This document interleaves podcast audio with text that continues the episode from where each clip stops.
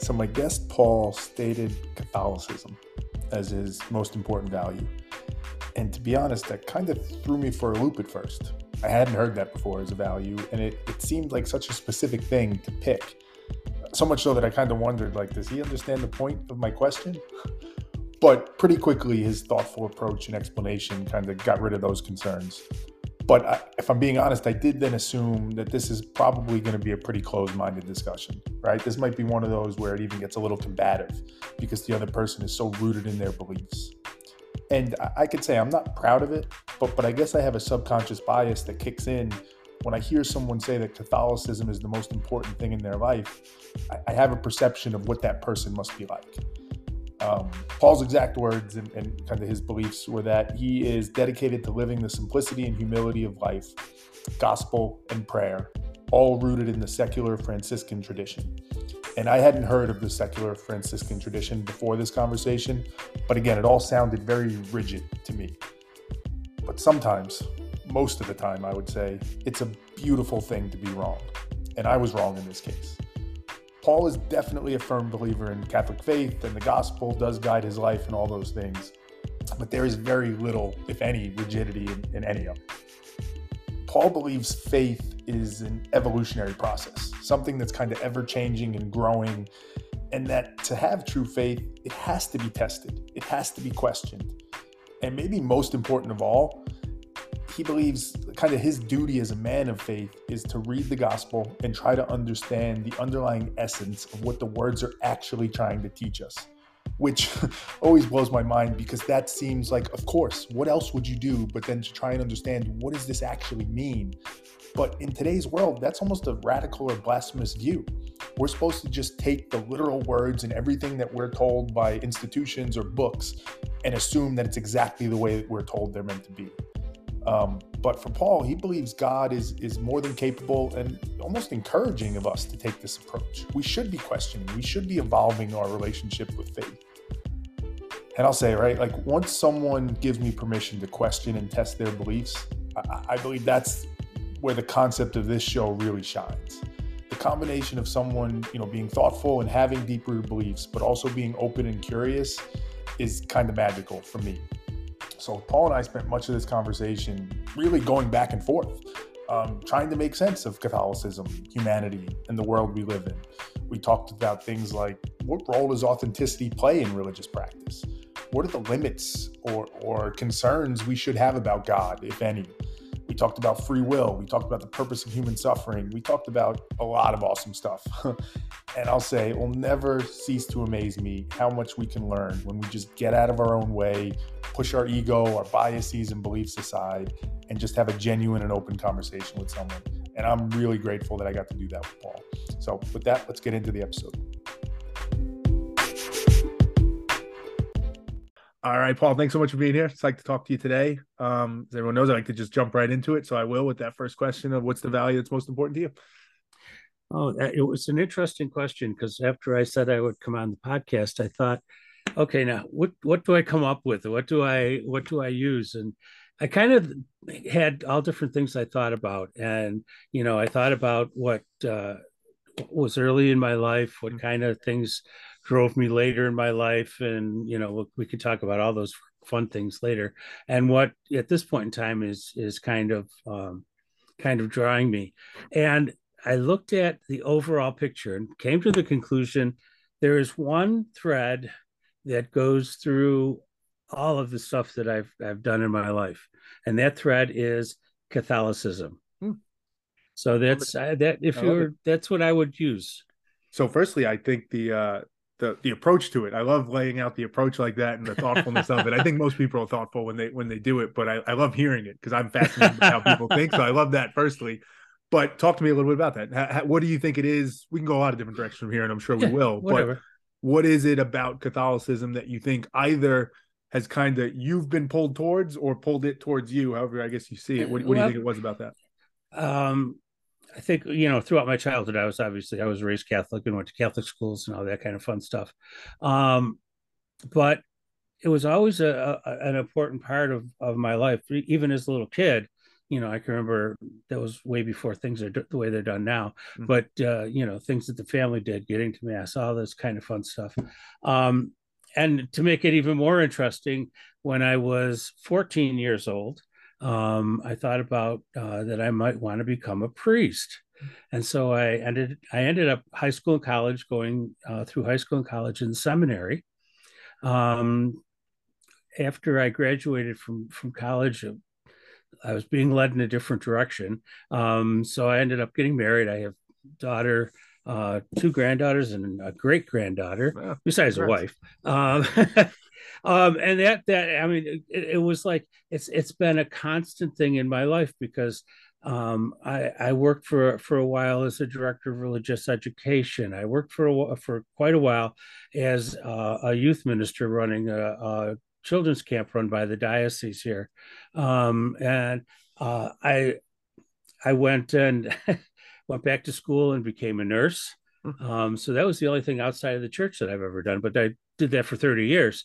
Um, I did, um, uh, you know, one of the things you, you may talk about uh, eventually is the, the vow of nonviolence that I took, mm-hmm. which is a very much within the, the Catholic field. And now in my old age of 71, um, I've recently become a member of the Secular Franciscan Order.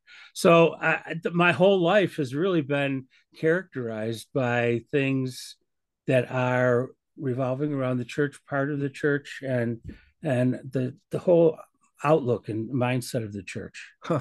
Well, I appreciate that. And and you know what's interesting about it is let's let's go right into it. Is sure. that there's a part of me, if I'm being totally honest for sure, and, and probably a lot of people, maybe some more so, that hear something like that and they're and they're kind of blown away, like, wow, I can't believe the church is such a huge Catholicism in particular, right? I haven't had that mentioned on the show right. before. I've had faith and other things, so certainly right. in that vein. But um, I think for a lot of people, they would say that's that's surprising somewhat. And what's interesting about that and fascinating is from from from the perspective is which you see it, which very well might be the actual perspective. Um, it's almost like well of course it is like if it's if it's all right. true and again we could debate if people what they believe but let's just right, say exactly. that's all true there is a god in the sky and, and the gospel and the doctrine and the things you're following are exactly what this world was intended and designed for well then it makes perfect sense what mm-hmm. you're doing and why it's so important is that how you see it you think um, you've embodied it in that way yeah I, I i i don't know that I would take it as far as you know the reference to the the world, the way the world should work. Okay, it's okay. the way I should work. Okay, and that's it's the way I you know I feel what what speaks to me. Can um, I ask on that, Paul? Just because I think it's interesting, and I, I, don't want to take us off a sidetrack if it's not, but no, I think that's, that's an interesting distinction you made there, and I, am curious to explore it in, in a genuine way. Um, I, I, think I know why you said that because we should. People should believe what they want to believe and have their right. own views, and you're not trying to force anything on anybody. Yeah. But is there not something implicit in the fact that you obviously believe it for yourself? That if that is true, there is a sense, and, and I say this in the least judgmental way possible, that right. people should be doing that, right? There is some sense of that, right? In some ways. Oh yeah.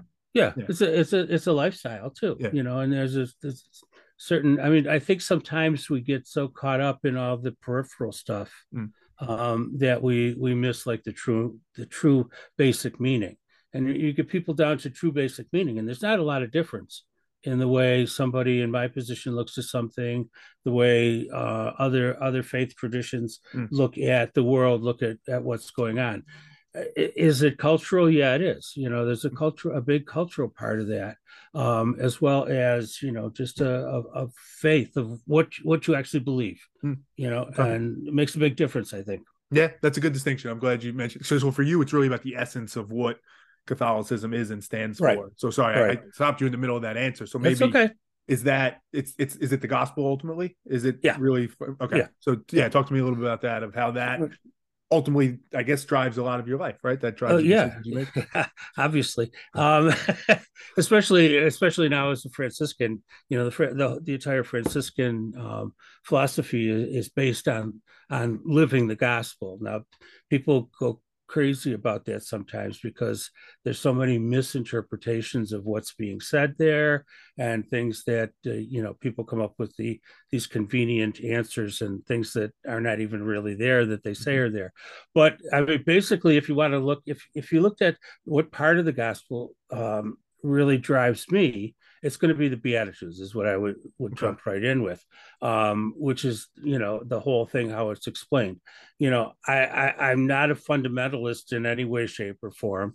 Um, you know, that's just not me. I, you know, my way of looking at the gospel is is what does it mean what's it saying you know uh what's the the lessons that are coming out that i should be doing mm. um that speak to me you know especially when you get into lots of different areas.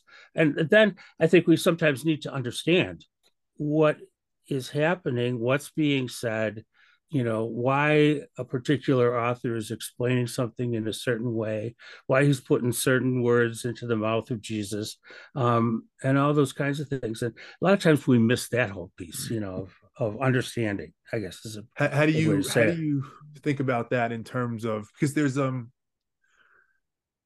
there's a subjectivity to how you try and determine the objective message of the right. gospel right mm-hmm. is maybe yeah. the right way to put it there's certain people that would subjectively look at some of the same words you're looking at and draw different conclusions and see right there's different yeah. sects and all those things yeah how do you think about that piece of it like how is it is it more personal for you where you say that's that's okay that's right for them and that's what they should do or is it more actually you're seeing it a way or maybe not you in particular but you yeah, yeah. you and the, the faith you follow is seeing it in a way that actually is more accurate uh, I don't know that it's more accurate. I, I can't I can't ever say that it's more accurate because, you know, it, it's um, there's there's usually not a lot of difference in the way people see certain things in scripture, um, unless you get into the very very fundamentalistic um, people folks, you know, who you know every word that's in there is you know is quote unquote gospel. And that's the way that's the way it has to be and that's what it is. You know my essentially what i find many times in in that kind of a philosophy is most of the things that they talk about as being in the gospel are not there at all. Huh. you know it's not even there. You know it's never mentioned you know. Um but um you know I, we all think and hear things in our own way. Hmm. um and i firmly believe that we think and we hear things the way we're intended to think and hear them you know? Uh, so for me in my situation i hear th- things in a certain way. Certain things speak to me. Um, and maybe for somebody else it's a it's a different way you know? Uh, you know for for somebody who who follows uh, uh the islamic faith they're hearing things differently but i can also hear things in in their scriptures yep and I think they can hear things in in what what I read, you know. And even you know you get to where people start interpreting stories and everything in the in the scriptures and I mean, you could have a field day with that sometimes, you know, of what does this actually mean? Yeah. You know, I, i am very famous for my my saying when I was working with kids, I I would always I used I love to tell stories, and I would always tell stories, and I would say, you know, my my line always was, all stories are true, and some of them actually happen you know and I, I can apply that to a lot sure. of the stuff in in scriptures yeah. what are they trying to say what what's the, what are they putting in in the words of jesus and the words and the words of that are all around it of what is actually being said yeah you know? and, and, and what i love about that is implicit in that as you're explaining it is authenticity and and mm-hmm. that and that relationship between the authentic you paul or me terry or whoever and God, because I think that's something right. that gets messy in people's heads sometimes of am I allowed to be my own authentic self? But then there's a God and there's these rules, and you're kind of marrying those two things in a way that feels right for both. I'm curious, right. I can't help but think as you're explaining it, like that that interpretation of it and that view of it where you hear what you're meant to hear, how does right and wrong or good and evil fit into that? And, and I mean that, you know, quite literally of, do, is there a belief that people ever actually intentionally do something wrong? or is it that they just misinterpreted the message it got cloudy somehow right if, if the thought is that mm-hmm. everything mm-hmm. they hear they heard it for that reason you know how do you think about that um, people do do intentionally wrong things things wrong intentionally um, the the the interesting part about the whole thing and and I've had many different discussions about it is you know one of the things that that we all believe or that you know within Catholicism we believe we, we have we have a free will we can choose you know god doesn't impose you know it's not like the the ancient um, Greek gods who are looking there with all their, uh, you know, puppeting people to do things what they want to do. You know, I can I can choose what I want to do. You know, and if if I choose one way, that's a way that I chose. You know, it, it's not a I don't know if that's answering your question. No, it is. It's, but... well, I'm, I'm debating to go phil- like deep philosophical, and I think let's okay. go there. Let's see where it goes. what is the source of that choosing, though? Is what I often find myself wondering, right? And I, and I think this ties back to what we were just talking about with authenticity.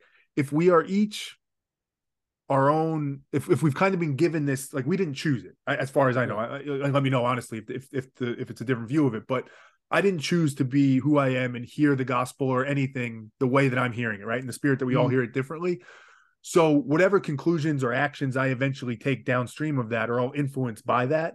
So you can make an argument that at its source, it was kind of predetermined in that way. Because I didn't now I don't I, I don't think that's necessarily the way that you see it. And I don't know if I even fully believe that, but how do you right. think about that at all? Yeah, I don't I don't I don't find things to be predetermined at all. Okay. Um, you know, uh it, it's um I'm trying to think of how what's a good way to to try and explain it because words begin to fail words you after do. a while. They do. I get um, that. I've learned know, that over doing this it's show. not it's not like there's something genetic that you have to that determines I'm going to do this, I'm going to do that, I'm going to do the other thing. I think when you get into certain things and you talk about people who've made choices that objectively or even subjectively you would see as being wrong or being evil um, maybe that's a result of other things that have happened in their lives mm-hmm. that um, have hit them in different ways. It's sort of like asteroids hitting a yep. hitting a planet, yep. um, all hitting in a different way, having different different results. Um, now, does that mean people can't can change or can't change that? Of course they can. They can change it however they want to. Mm-hmm. Um, you know, um, I think that there is a um, there is there is and you can define pretty well the idea of good and the idea of good again going back to to scriptures is how do you treat each other you know that's yeah. good you know and you know when you're not treating somebody right well, I think I think sometimes that can be fuzzy for some people. Maybe it shouldn't, but oh yeah, could be. But I think it ties back to you because in many ways, what we're saying is like even that you said right. We have the ability to change. We have the ability to take agency and make decisions. Mm-hmm to that to that original question it's but what's the source of deciding i should change and in some ways i guess it goes back to the first question which is what's the value what do you actually think is most important in life because you're going to optimize for that and you're going to change because right. if you're not living in alignment with that and i guess that comes back to your value which is catholicism right in, in your right. mind it's if i'm living in alignment with that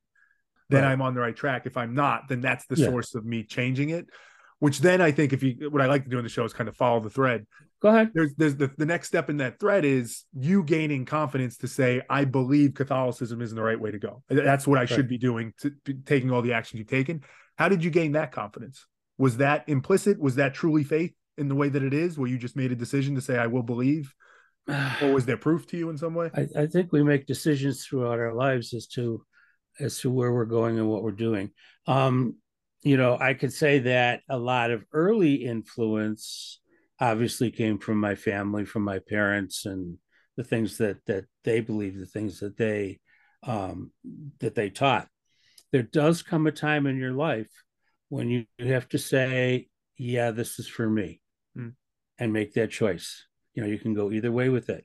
Um, you got it, and I think sometimes it's it's choices on top of choices on top of choices on top of choices and you know sometimes i think you even have to have to figure out um, and and experience um, going away i suppose is a good way to say it you know i think anybody who says that they've never um, been part of a faith community and have never questioned it. I think they're probably I don't want to judge, but sure. they're probably lying. Uh, you know, I I know even for myself, there was a period of about two or three years when I was angry about something, and it was something to do with the church. And for two or three years, I wanted absolutely nothing to do with the church, and that wasn't that long ago. It's mm. not like when I was twelve or fourteen.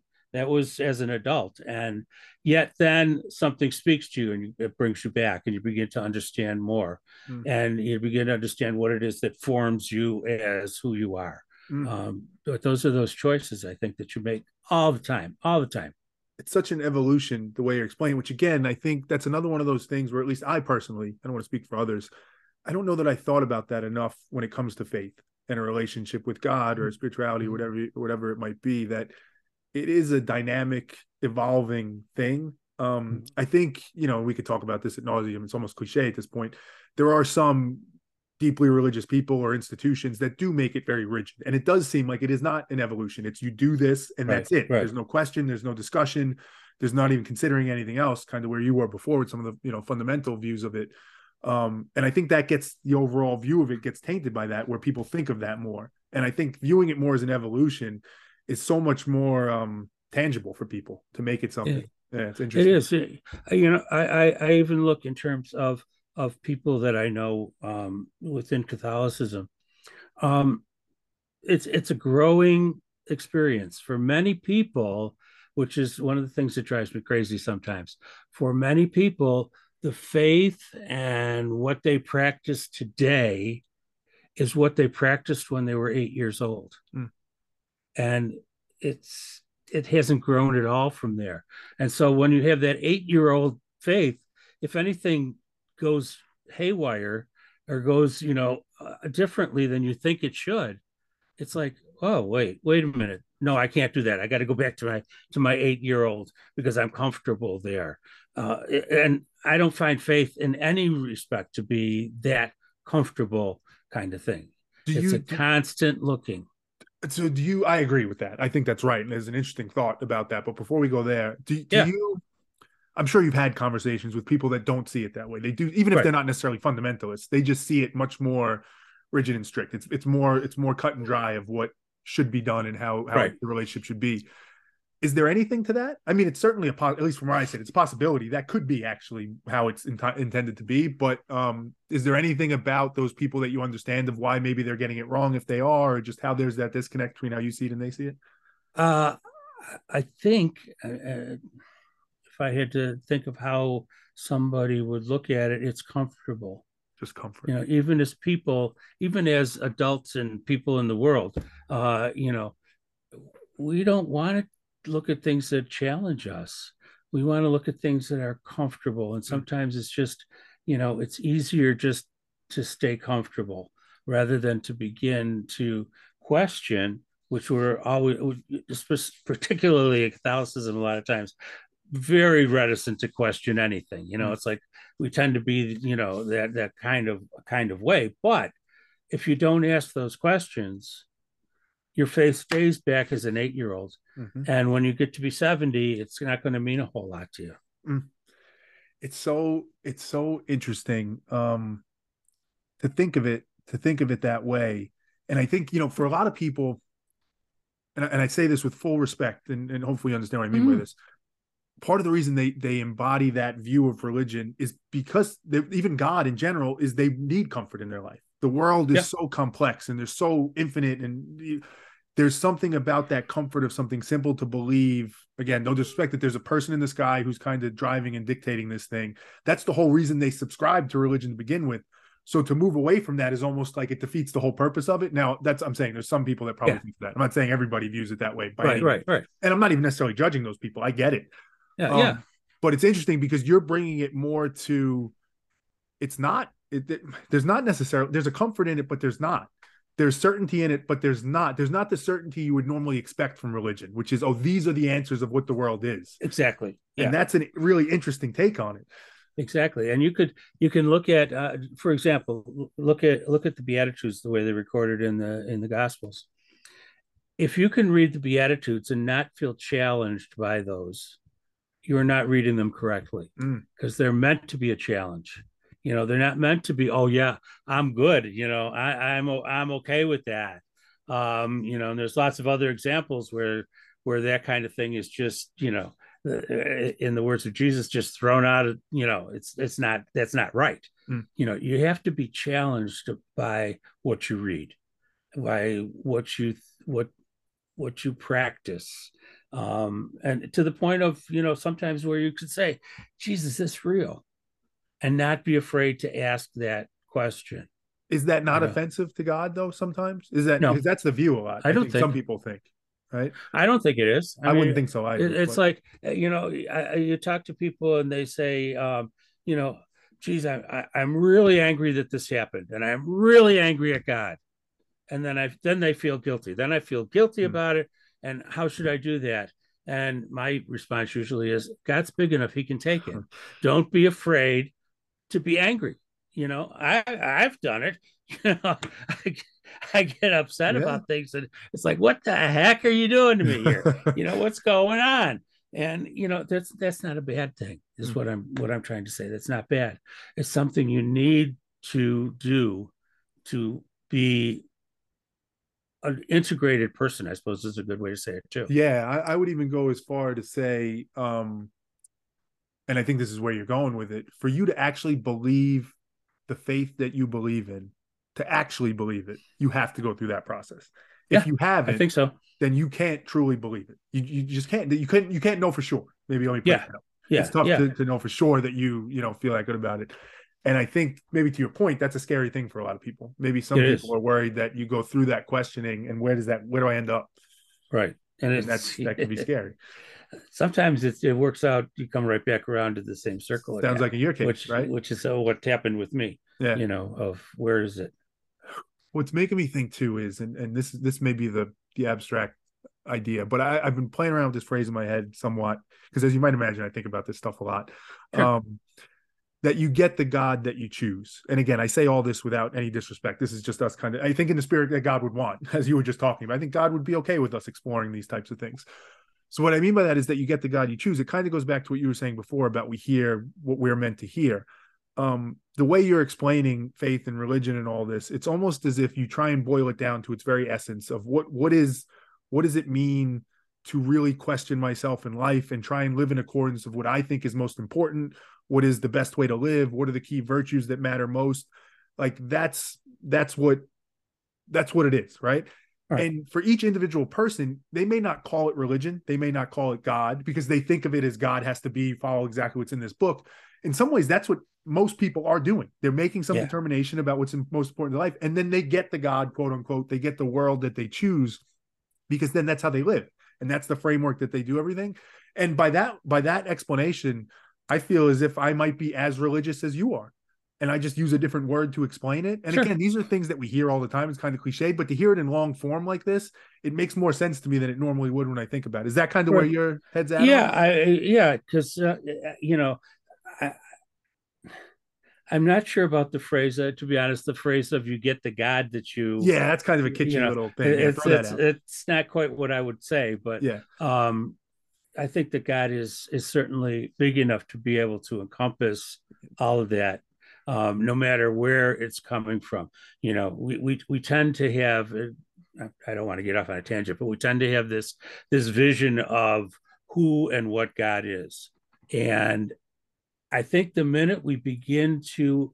think that we know what God is, is when God says, ha, ha, ha I got you. you know, and now I'm going to really show you, you know, now, now put this in your pipe and smoke it. Yeah. But, uh, uh, you know, I, I, I think we, we make that mistake too. Yeah. I mean, we, we try to define who God is. And I, I get it. Define... I understand why we want to understand who God we, is. Sure. But easier. we just have to accept we can't. Right. You can't and somebody you know how would you describe god i can't no idea i can i can describe what i think but is that what god really is that's interesting is there I anything because I, I have often wondered this and the way you're you're explaining that is a, is a preemptive answer but ha, let's assume there is a god how do we know that God is well intentioned? How do we know that God is competent? Right. And in some ways, those are blasphemous things to say. And I get that. So again, I'm, no, I'm saying them in that open. But in your spirit, what you're saying, you're saying we can never know those answers. So, but how do we know then? Like, maybe there is a God out there, but is there is there implicit in your faith that that God is a good God, that that God yeah. wants what's best for us? Yes. What's what's the source of that belief? How do, how do you know that? Experience. Experience. Okay. you know, that's what I have. That's what I have experienced. That that God is good. You know, uh, what what what we live in is good. Um, there's we we all know that there's evil, and it's one of those things of if there's evil, there has to be good. You can't have both. You can't have one without the other mm-hmm. because it'd be just stupid. You know, it would be, be neither. It would be nothing. Yeah. Right. It would be yeah. nothing. Um, and I, I think it's just my experience that, you know, personal experience of God in a way that's almost indescribable of what that is. But mm-hmm. it's knowing, for me, it's knowing that God is there. And somehow or other, I can't explain it. Yeah. He, he God cares. So you I'll know? ask the cliche, which I'm sure you've okay, heard. go ahead. It's worth it. And so the the the hurricane that kills people. Yes. Um, yep. Slavery, right? The way people have been treated throughout human history. Some of the there's certain people listening that could say, my experience tells me this is ugly, right? Holocaust. Go where you want to go with it. What do you say to that? It's ugly. it is ugly. Why, why does you know, God? And, and I, I, I want to say, why does God allow for that ugliness? And I think the answer is free will. But take that one level no, deeper. No, okay, yeah. So why does God allow for that? I don't know that God allows. You know, okay. is that part of of what exists in our world? And you know, yeah, you know, a hurricane is not something that God creates. I mean, I, not, I shouldn't say it that way. A hurricane is not something that God just all of a sudden says, you know, I'm going to make a hurricane and, and blow these people. It's a down. result of God, you but not a direct. It's a result of, of of what is created and how things have been created. It's a pattern. It's you know, it's what our Earth does. Right. You know, but if you, um, if you trace that back to the root and say God created our Earth, is it a reasonable question to ask? Why would God create an Earth where those where I, have told this story before in the show, but it's the one sure. that comes to mind right now is the most potent one of this. I was reading a book uh, maybe a year or so ago, and it was about slavery, and there was this picture. They were explaining the scene where there was a slave auction in America, and um, the auctioneer was dangling a baby, like a, a infant baby, and the mom was on the ground crying, pleading because that was her baby, and they sold it off to somebody else, and the mother went, that type of thing, right? Like why why create a world where that can exist? If the option is have a world with that existing or don't have one, maybe it's better not to have one at all. Now, obviously, that's a dark view. Curious. The, the the piece that you're missing in yeah. the analogy you just made, the piece that seems to me that you're missing is the fact that someone had to make that decision. That was not a decision God made. So is the thought that God didn't have, and again, I'm asking this totally genuinely, God didn't have the ability to see that that was going to happen? Possibly. I, I can't, you know, we don't know. Because, it goes back because we, we don't know. Know. Yeah. I mean, yeah. honestly, yeah. you know, every time people ask that question, and I've been asked that question many times, you know, um, and I, and I think you have to be real honest about it, mm. you know, because you ask that question of why does God allow such and such? I have to say, I don't know and I sit the right there answer. next to you and cry with you. Yeah. You know, I just I can't. I'm not God. I don't understand, and I don't know. Yeah. You know, uh, it's it's um it's one of those interest not interesting, but it's one of those things that I think is just real. You know that otherwise, otherwise we create God in our own image, right? And that's not the way it should be. We're created in God's image, uh, you know, and you know and and we also have this tendency i think even in even in church circles to to look at god in terms of ourselves you know so so sometimes god becomes santa claus because he's got the big white beard mm-hmm. and he gives us all this stuff well that's i don't know that that's what god is you know yeah. I, I i don't know that you can can put him in, in a box, put God in a box like that. Because the minute you put God into a box, is when you begin to get uh, narrower and narrower in your vision, and you actually begin restricting what can or should happen. And then you get into the problem of, okay, well, I'm I'm here. I'm this one little guy here in in, in uh, on the earth, and God is mm. somewhere something. Well, what if there's life on five other planets? Is mm-hmm. God the same way there? Mm-hmm. I don't know. I don't know because I don't think we can ever completely understand what God is. that is as far as, far as I can tell, which who cares what I can tell, but just you and I are talking. That's the best answer that can be given, right? It, it's it's insufficient, and I say that for me, right? Like, yeah, and, it is, but it's the best answer we can have. It, but but do we have to be consistent then both ways? By that I mean, if there's things about God we can never understand, why would God expect us to implicitly trust Him? If if like why wouldn't there be an understanding or an expectation of you can never understand exactly what I'm doing? So how could you ever know that I have your best intentions in mind? How could you ever know that I am inherently implicitly good?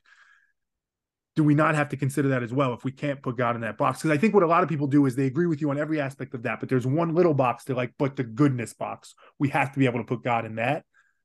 Do we? Um, I don't. Uh, I, I am confused a little bit on how you're defining goodness. There. Yep. Uh, you know what does that what does that mean? Um, Has our best mean... intentions in mind? Maybe. Okay. All right. But even that gets fuzzy, right? Because it becomes that universal principle of love, which anybody who's ever felt love knows that love is an. Uh, but tr- describe it. Tell me how you describe love. What is it? You know, and I you kind of put in yeah. the same the yeah. same category. You know, I, I in, in listening to to what we're talking about a little bit here, you know, I, I was just thinking about the story of um, of Moses um, in the in the desert before the whole thing with the Israelites and whatever. But that's that particular story where Moses, according to the story, sees the burning bush and he says, you know, he says to God, "Well, who should I say sent me?" And God has an answer. But God's answer has been misinterpreted throughout ages because, you know, it's we've always said it was God was saying, God said, I am who I am. Hmm. Wow, talk about something you could think about forever. and yet, the, if, if if you if you look at how names work, um, especially in in Hebrew times, to name something is to own it. Mm. Okay, which uh, I'm going to go way off on, on no, what talking like about. But like to to name something is to own it. That's why you name your child. That's why you give, you know, your child's name. You go back to the to the story of creation and what does God say to to the first people? But name them. Who are these other creatures? Give them a name. That means you own it. And when you get to the story of, of Moses, you know, that we all kind of worry and think about all the time, God basically says, It's none of your damn business huh. what my name is, huh. because you cannot name God, because you cannot own God. You know, so God gives an answer, which is kind of interesting in it is again in the in the in the context of the story. God gives an answer which is very interesting because God, according to the scriptures, God answers with with a word which is you know a word that in in our thinking we can't even deal with because it has no vowels in it. All all God says is yeah is Y H W H. You know, we we throw all these Yahweh, vowels right? into it to say Yahweh. Yahweh. Yeah. Well, that's not what what he said. And interestingly, that the the actual word that that is recorded is actually the word for breath. Hmm. So breathing in and breathing out. So and, you almost know, like the uh, essence, like I'm the essence. essence it's yeah. what it is. I, you know, it's you can't define me. You cannot name me because I am. You're you're you're answering these questions, and I'm not saying this for effect. I, I mean it. Like the exact right way as far as I can see, because it's continuing the thread of the conversation and the questions, yeah. and it's thoughtful and it's deep and it's meaningful.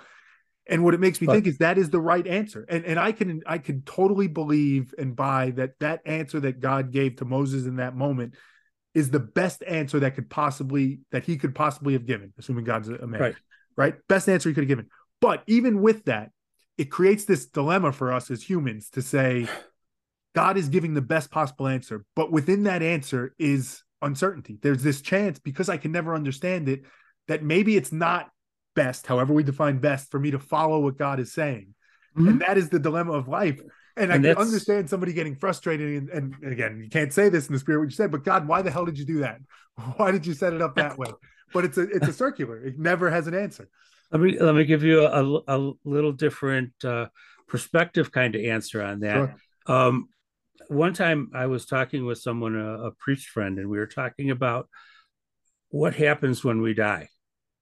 Okay, and according to you know what what what we believe is there's some kind of life after death. Mm-hmm. And we believe and we practice that something will continue on, that what we do here does have consequences later on. Okay. Now, interesting part of that story is what happens if when we get to the point of death, we close our eyes, we go to sleep, and that's it. And there's nothing else and the, the, the conclusion that that this priest friend and I came with was that's a possibility. Mm. It is, you know, but the other is also a possibility.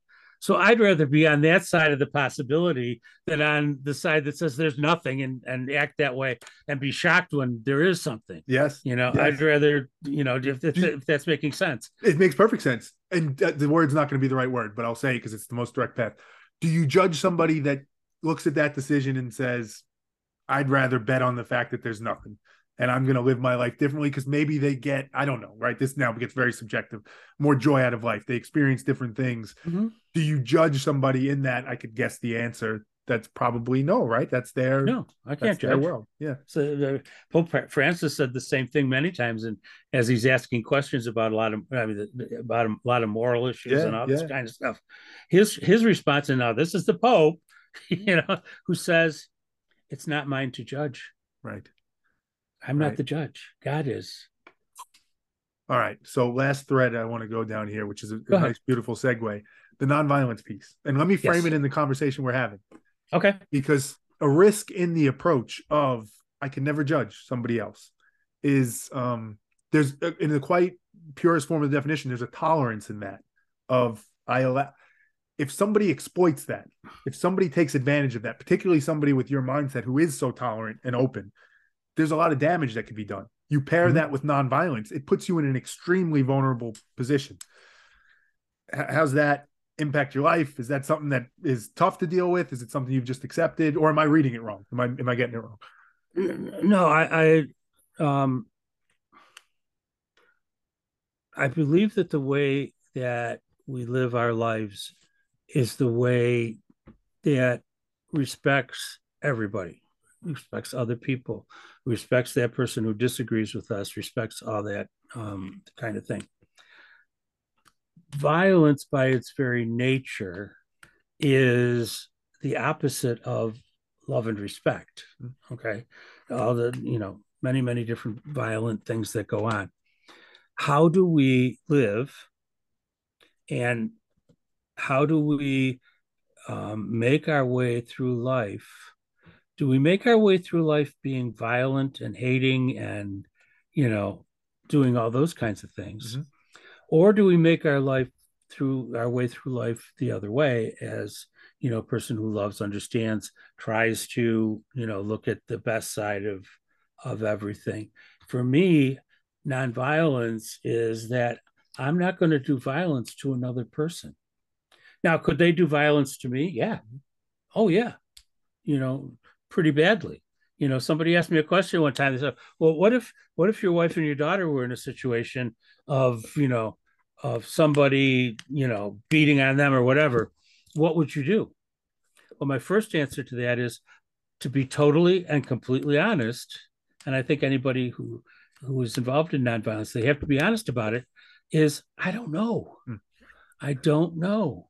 I hope this is what I would do. I hope what I would do in that situation is I would get put myself in between it so that I was the one, you know, mm-hmm. sacrificing it and not, and not having other people. But I, I can try to live and I try to live in a world where there is, where violence is not a part of who we are. But do I know? No, it goes with the same stuff that I've been talking about. Which again, it's, it's the it's, it's the right faith, answer. and yeah. it's it's faith, and what faith is is unknowing and being okay. If I know something it's not faith because no. I know it. Yeah. Faith is unknowing and yet accepting. And again, that's the right answer. I can understand somebody saying, I don't like it. I can understand somebody exactly. wanting more. I want more. Yeah. But I yeah. understand the point of it. On the nonviolence piece of it, um,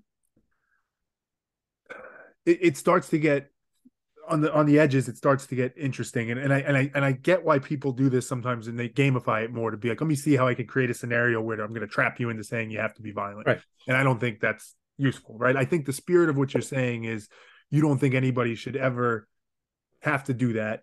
Like we don't have to create violence is ultimately what you're right. saying right? It's right. not somebody could come back to that and say but that we're animals at our at our core right? Or, or however you want to define scientific like that's just that is the truth of the earth. The violence is implicit right? We talked about before there's evil there's pain there's suffering. Violence is part of how this whole thing works. We can't understand god enough to know why but it's part of it. Why try and make pretend it's not? And i and i'm that's almost a funny thing to ask right? Because yeah. violence is horrible in, in all the ways we know but in the yeah. spirit of that how do you how do you think about that? I don't think i pretend that it's not a part of us. You know, the very first, I mean, in, in the vow of nonviolence that I took, uh, the very first line is recognizing the violence in my own heart. Mm. And I think we need to recognize that that is a part of us. And I think we need to recognize that that's not a way that we should be living. Um, and it's not people always jump immediately to you know okay well what if what what about the ukraine where you know war is going on and and all that kind of stuff? Well it doesn't start there. That's that's that's the big mm. picture thing. Where violence starts is how you treat me how i treat you um, you know how i treat the guy going down the street you know how do i treat the the, the person that comes up to me asking for money on the street you know, not I'm not even talking about giving them money, but do yeah. I look at them and say, You're a human being just like I am? And we never do that. That's where we start. Mm. And then we begin to look at what is is violent in our world. Can we live without the violence? And we can. Mm. We can. Mm. Is it easy? No. No. That, no. no. It's not easy. And do, do you do you entertain the possibility that and i think you, i think maybe you answered this already it we may never get rid of violence completely. There may be a time is it can we go as far to say that violence may be needed at times? Is it ever the right decision? I don't think so. I don't think so. Yeah. I mean i can't i can't uh, disagree with you in the spirit of the you know, I, I, I don't think I don't, yeah. It, it because uh, you know, I, I I don't see it as being the way to handle any kind of a situation at all. All it does is make it worse. If I if I walk by and smack you in the face, mm-hmm. you know, what are you going to do? You're going to smack me in the face, mm-hmm. or you're going to be so angry at me for doing that that smack you're going to go else. home and you're going to smack somebody else. Mm-hmm. That's how it starts. You know, did I have to do that to begin with? No, I didn't. And it starts with me. You yeah. know, I'm the only one that can be that can control whether I have a violent reaction or not. And I I only can control that. Yeah. Yeah. Yeah. And listen, I'll, I'll say this as we're coming towards the end, Paul, and I and I say this as, sure. as the greatest of compliments. Um, and it's an interesting insight too. You remind me so much of my wife in, in the way she views the world and the way mm-hmm. she believes, even down to the nonviolence piece of it. If I, as I have asked her about things like that, very similar responses. Um, trying to get to just the essence of what does it mean to be good in the world and do right and, and bring love into the world. And that's like she almost can't fathom why we wouldn't do that. And what's the interesting aspect of it is she is one of the firmest non-believers and and if you asked her she would say she's an atheist. And it's interesting because mm-hmm. i've we've had this jokingly somewhat conversation now where i'm like i actually think you deeply believe in god. You just don't realize it yet because she has so much passion towards god. And a lot of her anger is in what we are talking about before of like why the bad stuff though?